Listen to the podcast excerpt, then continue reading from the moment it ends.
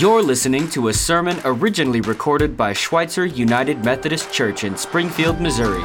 Check us out online at sumc.co. And if this sermon blessed you, be sure to share it with someone else.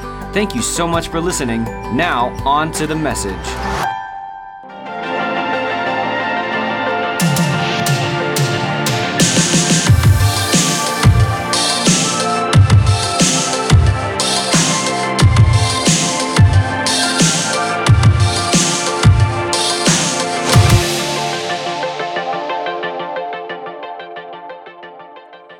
Morning to you.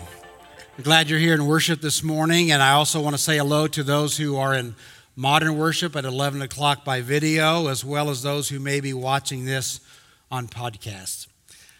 I uh, announced this past week that I am going to be retiring from pastoral ministry in June, and I want to invite my friend Will Colonna, who is the chair of Schweitzer's governance board, to share some words with you. Thank you, Bob, and good morning.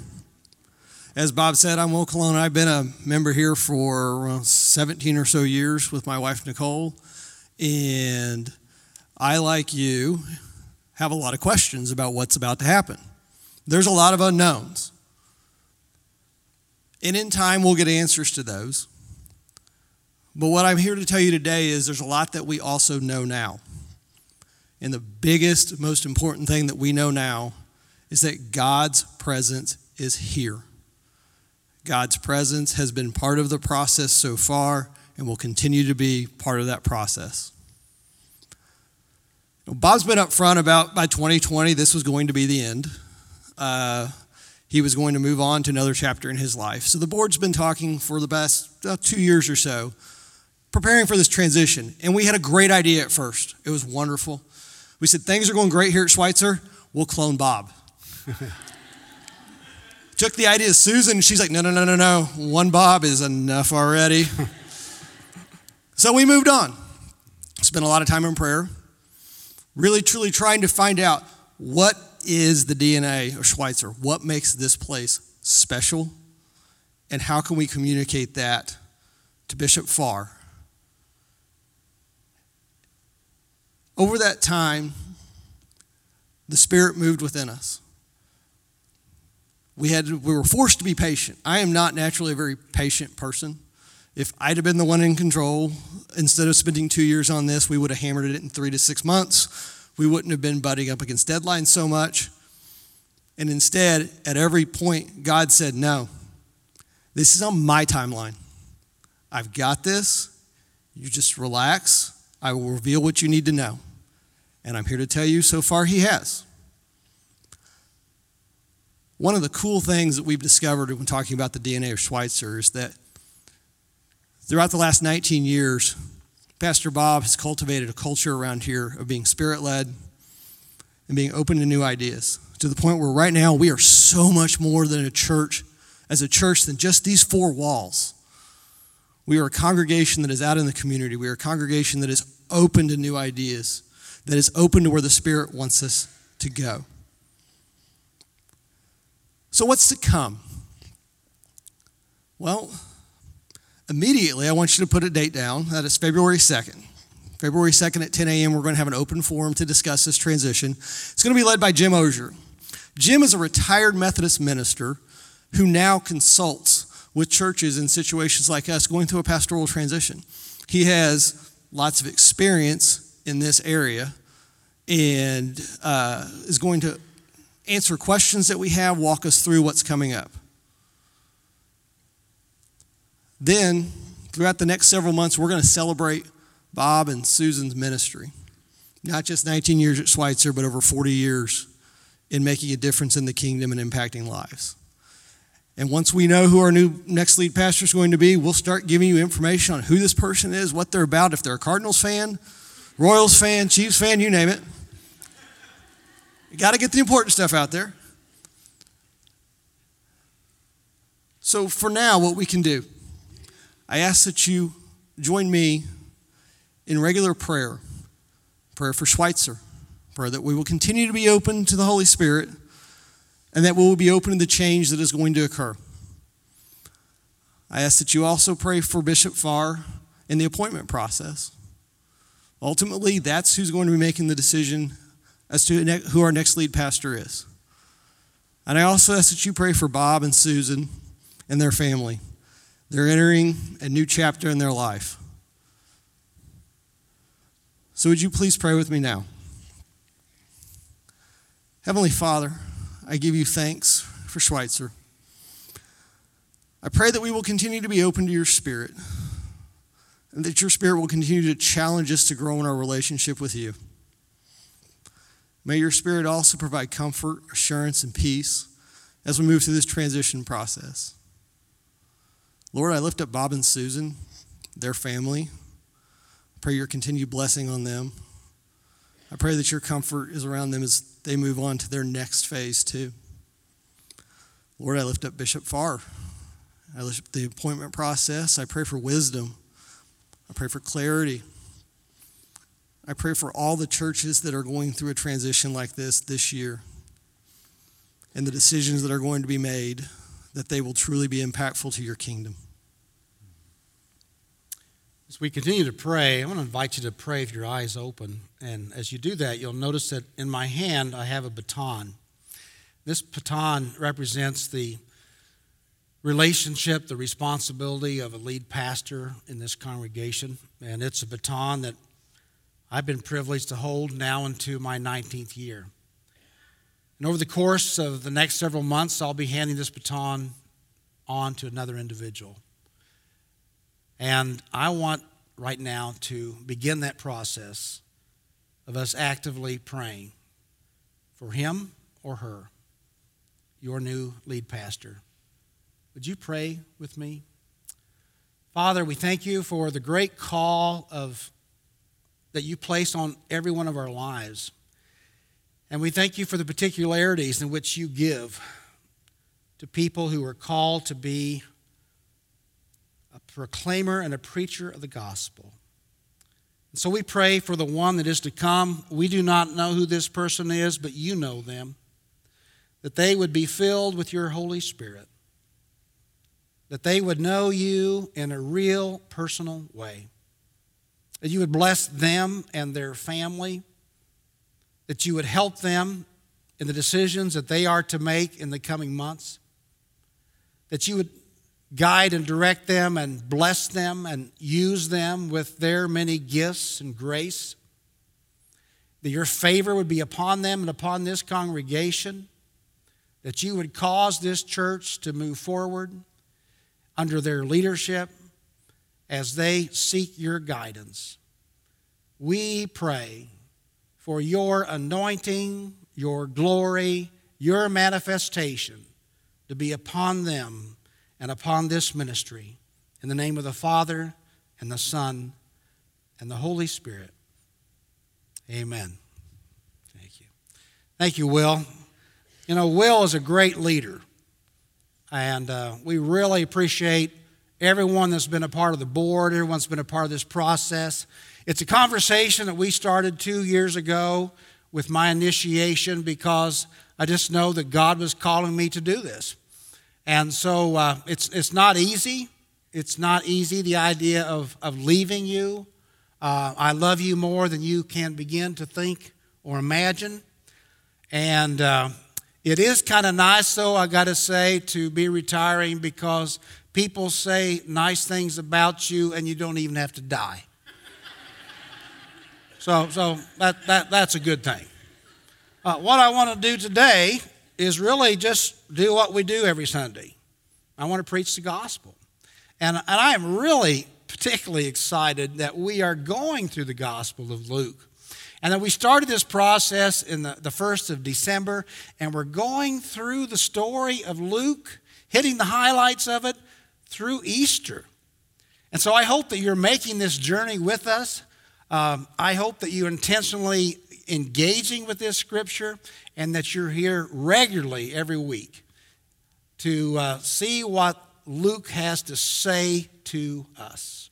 Now, today we pick up the story from where we left off last Sunday. Last Sunday, you remember, there were two baptisms that we talked about. We talked about the baptism by water, And we talked about the baptism of the Holy Spirit. And we talked about how Jesus had the dove rest on him, was on his shoulder, and remained with him. And we pick it right up this week that Jesus, if you want to look at chapter 4, beginning with verse 1, Jesus, full of the Holy Spirit, returned from the Jordan River. He was led by the Spirit in the wilderness, where he was tempted by the devil for 40 days. Jesus ate nothing all that time and became very hungry. Now, it's amazing to me. Okay, God, you, you've said I'm your beloved son. God, uh, you've sent me the Holy Spirit. And what's the first thing that you do? You send me to the desert? You send me to the wilderness? What's up with that? Mark's gospel makes it even more strong, where Mark's gospel says that the Spirit compelled Jesus to go into the wilderness. And so the Holy Spirit leads us into seasons, into places, into desolation, into deserts, in places that are arid and dry that we do not understand. There are things and times and places we go through in life where it is a wilderness experience. Now, maybe you've been to the wilderness physically. Maybe you've been to a desolate place. Maybe you've lived there. The only experience I've ever had is driving through it where you're on the road and it says no services for the next 200 miles or so. And you just pray your car doesn't break down.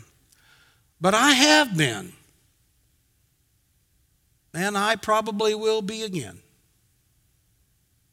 in another kind of wilderness, a place of desolation, a place when I read the scripture and I'm going to need that knowledge from a sixth grade teacher on some of the basic understandings of scripture because it's just not going to work for me just the way it has before. There's, there's times and places where, you know, I, I pull out my prayer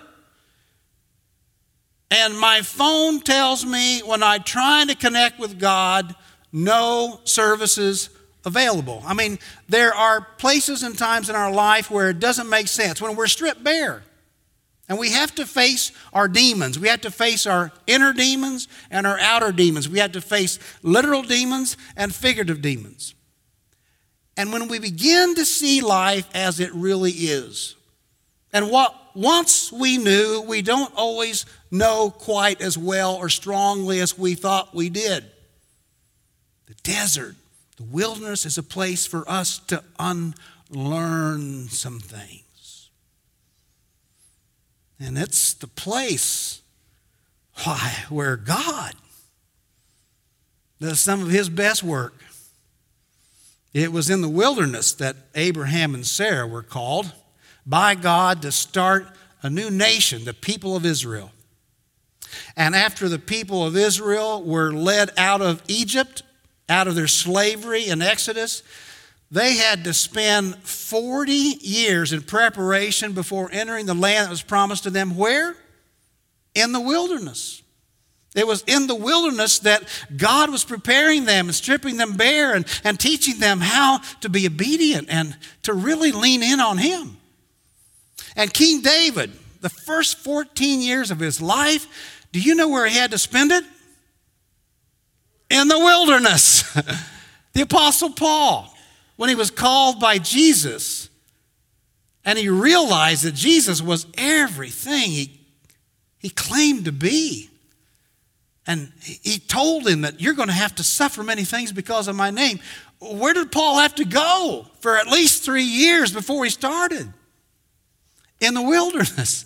So we shouldn't be surprised that Jesus has to spend some time in the wilderness. And that we do too.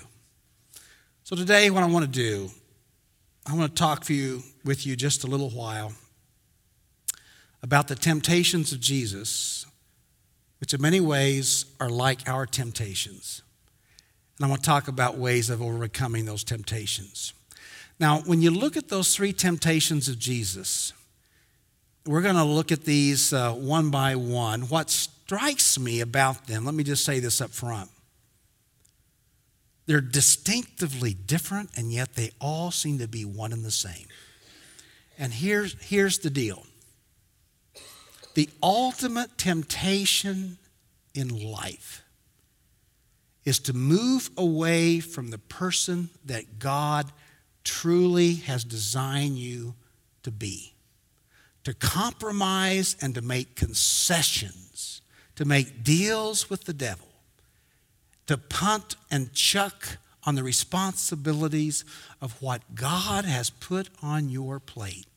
And so the three temptations that we're about to name and identify is many, many ways is just another angle, another way of trying to pull us away from what's up and what God wants us to be doing with our lives. The first temptation you might call immediate gratification.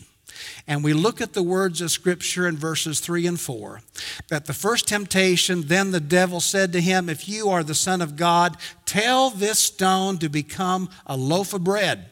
But Jesus told him, No. The Scriptures say, People do not live by bread alone. Jesus was called and tempted to turn stones to bread because that wasn't the only time he was called to do that. He was called to do that many times in his ministry. People wanted Jesus to do things that they wanted when they wanted in the sign and the timetable that they designed.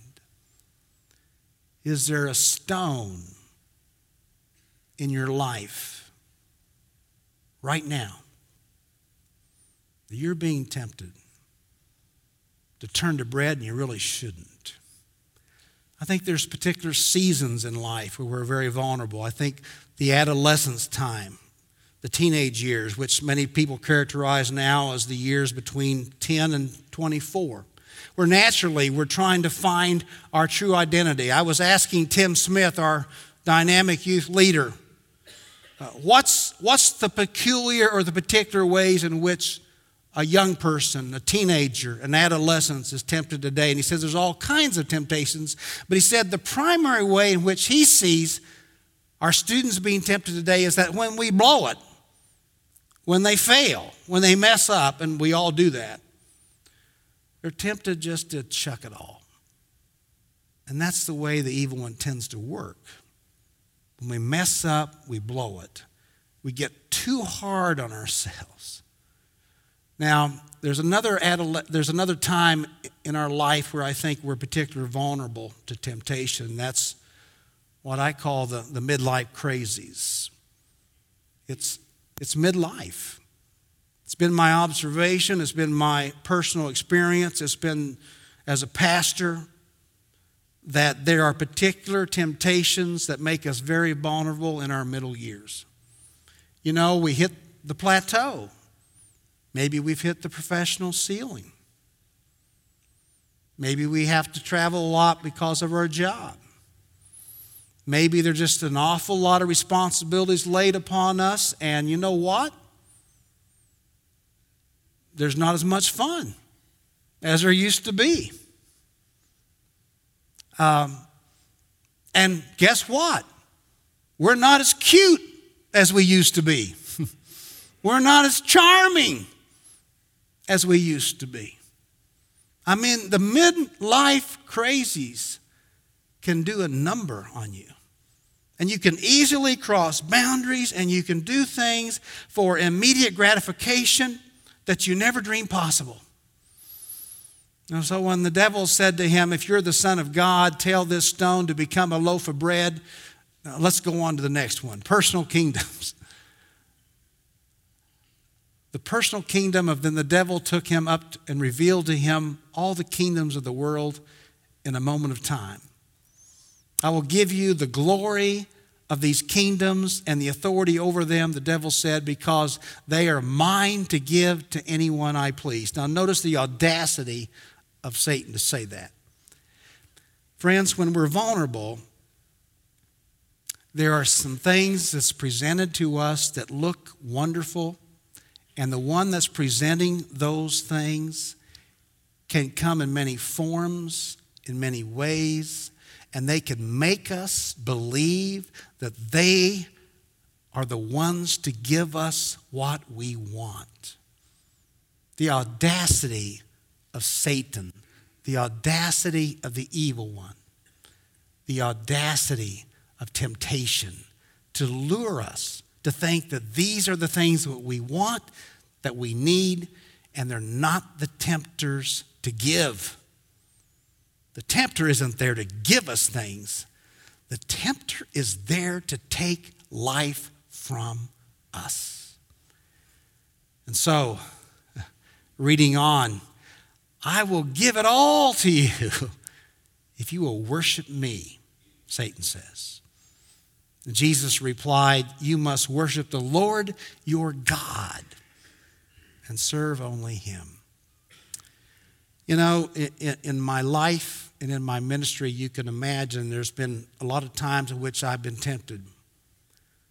And I think the biggest temptation that's kind of ongoing for many pastors, at least for me, was the mirage of thinking that was about me, that it was about my personal kingdom, and the temptation to, to use things and to use people or to protect myself at the expense of other people. I, I've had a wonderful ministry with you, going on 19 years. And I've enjoyed 16 of those 19 years. How about that? That's pretty good. What do I mean by that? I mean that sometimes it's not that much fun. I mean that sometimes it's hard. I mean, sometimes I'm not at the top of my game. And I mean, sometimes there's stuff that makes me question you. there's been times when it's been hard at Schweitzer. But I am so thankful that we bore with one another and we prayed for one another and we discovered that love bears all things, believes all things, hopes all things, and endures all things. But I'm getting ahead of myself and talking about how to overcome temptation. Well, the final temptation that Jesus has given is that temptation, what I call false leaps of faith. What does the devil do? Let's read the, the, scripture. That then the devil took him to Jerusalem, to the highest point of the temple, and said, If you are the Son of God, jump off. Now, the pinnacle of the temple was the winglet, and you look straight down into the Kidron Valley, there was a drop of 450 feet. That's a football field and a half. And my goodness, didn't those Chiefs play good ball yesterday? Back to the scripture. If you are the Son of God, jump off. For the scriptures say, He will order His angels to protect and guard you. The devil's quoting straight from Psalm 91 and they will hold you up with their hands so that you won't hurt your foot on a stone. And Jesus responded, The scriptures also say, You must not test the Lord your God. And so the temptation to make false leaps of faith the temptation to take things into our hands, the, the, the, temptation to do something dramatic, the temptation to ask for a sign, the temptation to make God do something that God is not calling us to do in that moment. Whatever it is, there are false leaps of faith. There's real leaps of faith that we're called to do. But sometimes we're more vulnerable than others to the ploy of the evil one. I think one of the things that is very difficult in our age today, in our time, in our culture, is that, you know, we, we have our own personal truth. There's personal truth, and then there's real truth. And personal truth is real. There's things that are true about you that are not true about me, and that's fine. There's nothing wrong with personal truth because it's things that you know you've experienced personally yourself, but I can't put my personal truth on something else. But the problem is in a world where we negotiate and we're so subject to anything that is popular. Sometimes we've punted on the idea that there's also real truth. Now, what's the difference between personal truth and real truth? I love the words of Amy Vogel in the book, The Third Person, about the Holy Spirit, when she, and I'm paraphrasing, that we live in this world of many personal truths, but real truth is knowing. It's crystal clear. You have these moments, unwavering Real truth is not negotiable. You can't compromise it, you can't make concessions. It's different from personal truth. Real truth is it is what it is.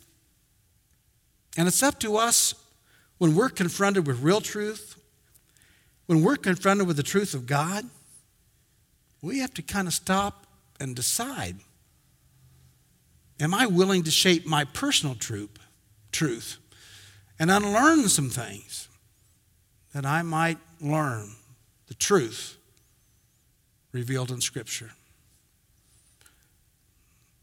You know, temptation is real. What are some ways in which we can overcome temptation? I'm going to be as brief as possible, but I think what I've got to say here is pretty important. One of the important things that we learn about overcoming temptation is engaging in Scripture. I love the understanding of the Bible made simple because we, we need the practice of engaging in Scripture. We live in a time where we have biblical illiteracy. And we live in a time where most Christians do not crack open the book at all during the week. And yet the Scripture is alive. And Jesus, as he engages Scripture and he engages Scripture with the devil, he's speaking forth words that are powerful. You know, words matter. Words, what you say in every relationship that you have, matters. How much more it matters when there are those moments where we speak forth the Word of God and we engage in life with the power and the authority of the words that God wants to speak forth in our life. We can overcome a lot of temptation by engaging with and speaking forth word, the word of God. Second way in which we overcome temptation is really courageous confrontation. I don't like confrontation. I don't look for confrontation. But I find that there's times when confrontation has a way of looking at me and finding me. And there are times when I'm confronted with things just internally that I have to sit with my own anger and I have to sit with my own fear. And what I mean by courageous confrontation is I can't run from things. I can't run away and think that those things are not going to be around the corner. Jesus never left the wilderness until it was time for him to leave the wilderness. There's times when you cannot pick up and go and run from the wilderness because God wants to do something. He wants to do something in your spirit that changes you and strengthens you. And so when I have learned to be in the wilderness and stay in the wilderness for a while, I learned to call on God for courage. And one of the ways that I have discovered that God gives me courage is through dreams. I believe that there are some dreams that, that are just the bad pizza that you had last night. And I had some bad pizza last night. but there are some dreams that are from God. And I have found that when I am open to God and I have my, I say to God before I go to bed and sleep at night, you know, if you want to speak to me through your dream, through a dream tonight, I'm open. A couple of months ago, I know God spoke to me in this dream. It was an amazing, dramatic dream where I was in someone's home and the doorbell rang, and I wasn't the host, but I said, I'm going to go answer the door. And I went and I answered the doorbell and I opened it up, and there was this shady, beat up old car, pulled right in front of the doorway. The window came down, and the driver was pointing a gun right at me. And I said in the dream, What are you doing here? I faced it down. I woke up, and I didn't wake up alarmed or afraid. I woke up feeling like God, through that dream, was giving me some courage that I am needing these days to be who I am and to be the person that God is calling me to be. Embracing our true identity, so important. You know, when you're in the wilderness, you strip away some things. You got to strip away false identities. After June, it's going to be weird for me. First time in 44 years. I'm not going to be somebody's pastor. That's a lot of my identity. And I'm not sure that I don't have some more stripping away to do. But I have learned in my wilderness that I'm not overly identified with any position or anything I have in my hand. That my true identity continues as a child of God, as a disciple of Jesus, as a husband, as a father, as a papa, as a friend, and a Cardinal fan. I mean, that's okay, that's my identity. Do you know what your identity is? Where do you get it? How do you know it? You know it when you're willing to strip, strip away some things that are not true. Or you learn, friends, that whatever you hold in your hand, you can't hold on it too tight. It's not yours. All this is a gift. It's a gift from God, and it's to be enjoyed. But there are some things that are eternal. Final thing I want to say is you overcome temptation by finding an oasis. You find an oasis in the desert, you find an oasis in the wilderness. Jesus was comforted by the angels when you're in your wilderness, you need human beings, you need relationships, you need people that you've journeyed with. Because in the wilderness, in the desert, when it's really hard and you haven't got this figured out, you got to have some people that's going to be real with you, that will confront you, that will love you, that will pray with you, that will be there for you. And so when you're in the wilderness, it's not a time to make new relationships. It's a time to lean on the relationships that you already have. And that's why the living room or any group that you are a part of where you've got real people where you can be real with means everything in the world. Yesterday, we said goodbye to a dear friend, Matt Henry. And what was struck about me with him and Carrie was the amazing dynamic relationships that have been walking with them and will continue to walk with Carrie in this season, in this wilderness of time. I want to invite my sweetheart, Susan, to come up and stand with me because, as you can imagine, well, for 33 of those 44 years, she's been my oasis in the wilderness. And we've been through a lot of things together, great things, wonderful things. And the relationships we have formed and experienced through this church has meant everything in the world to us. I just only hope that you have those kind of relationships with people in your life. I'm going to pray and ask you to pray that you help us or you pray for us to find a new oasis because we'll, we'll be leaving in June. But we also know that God's never failed us.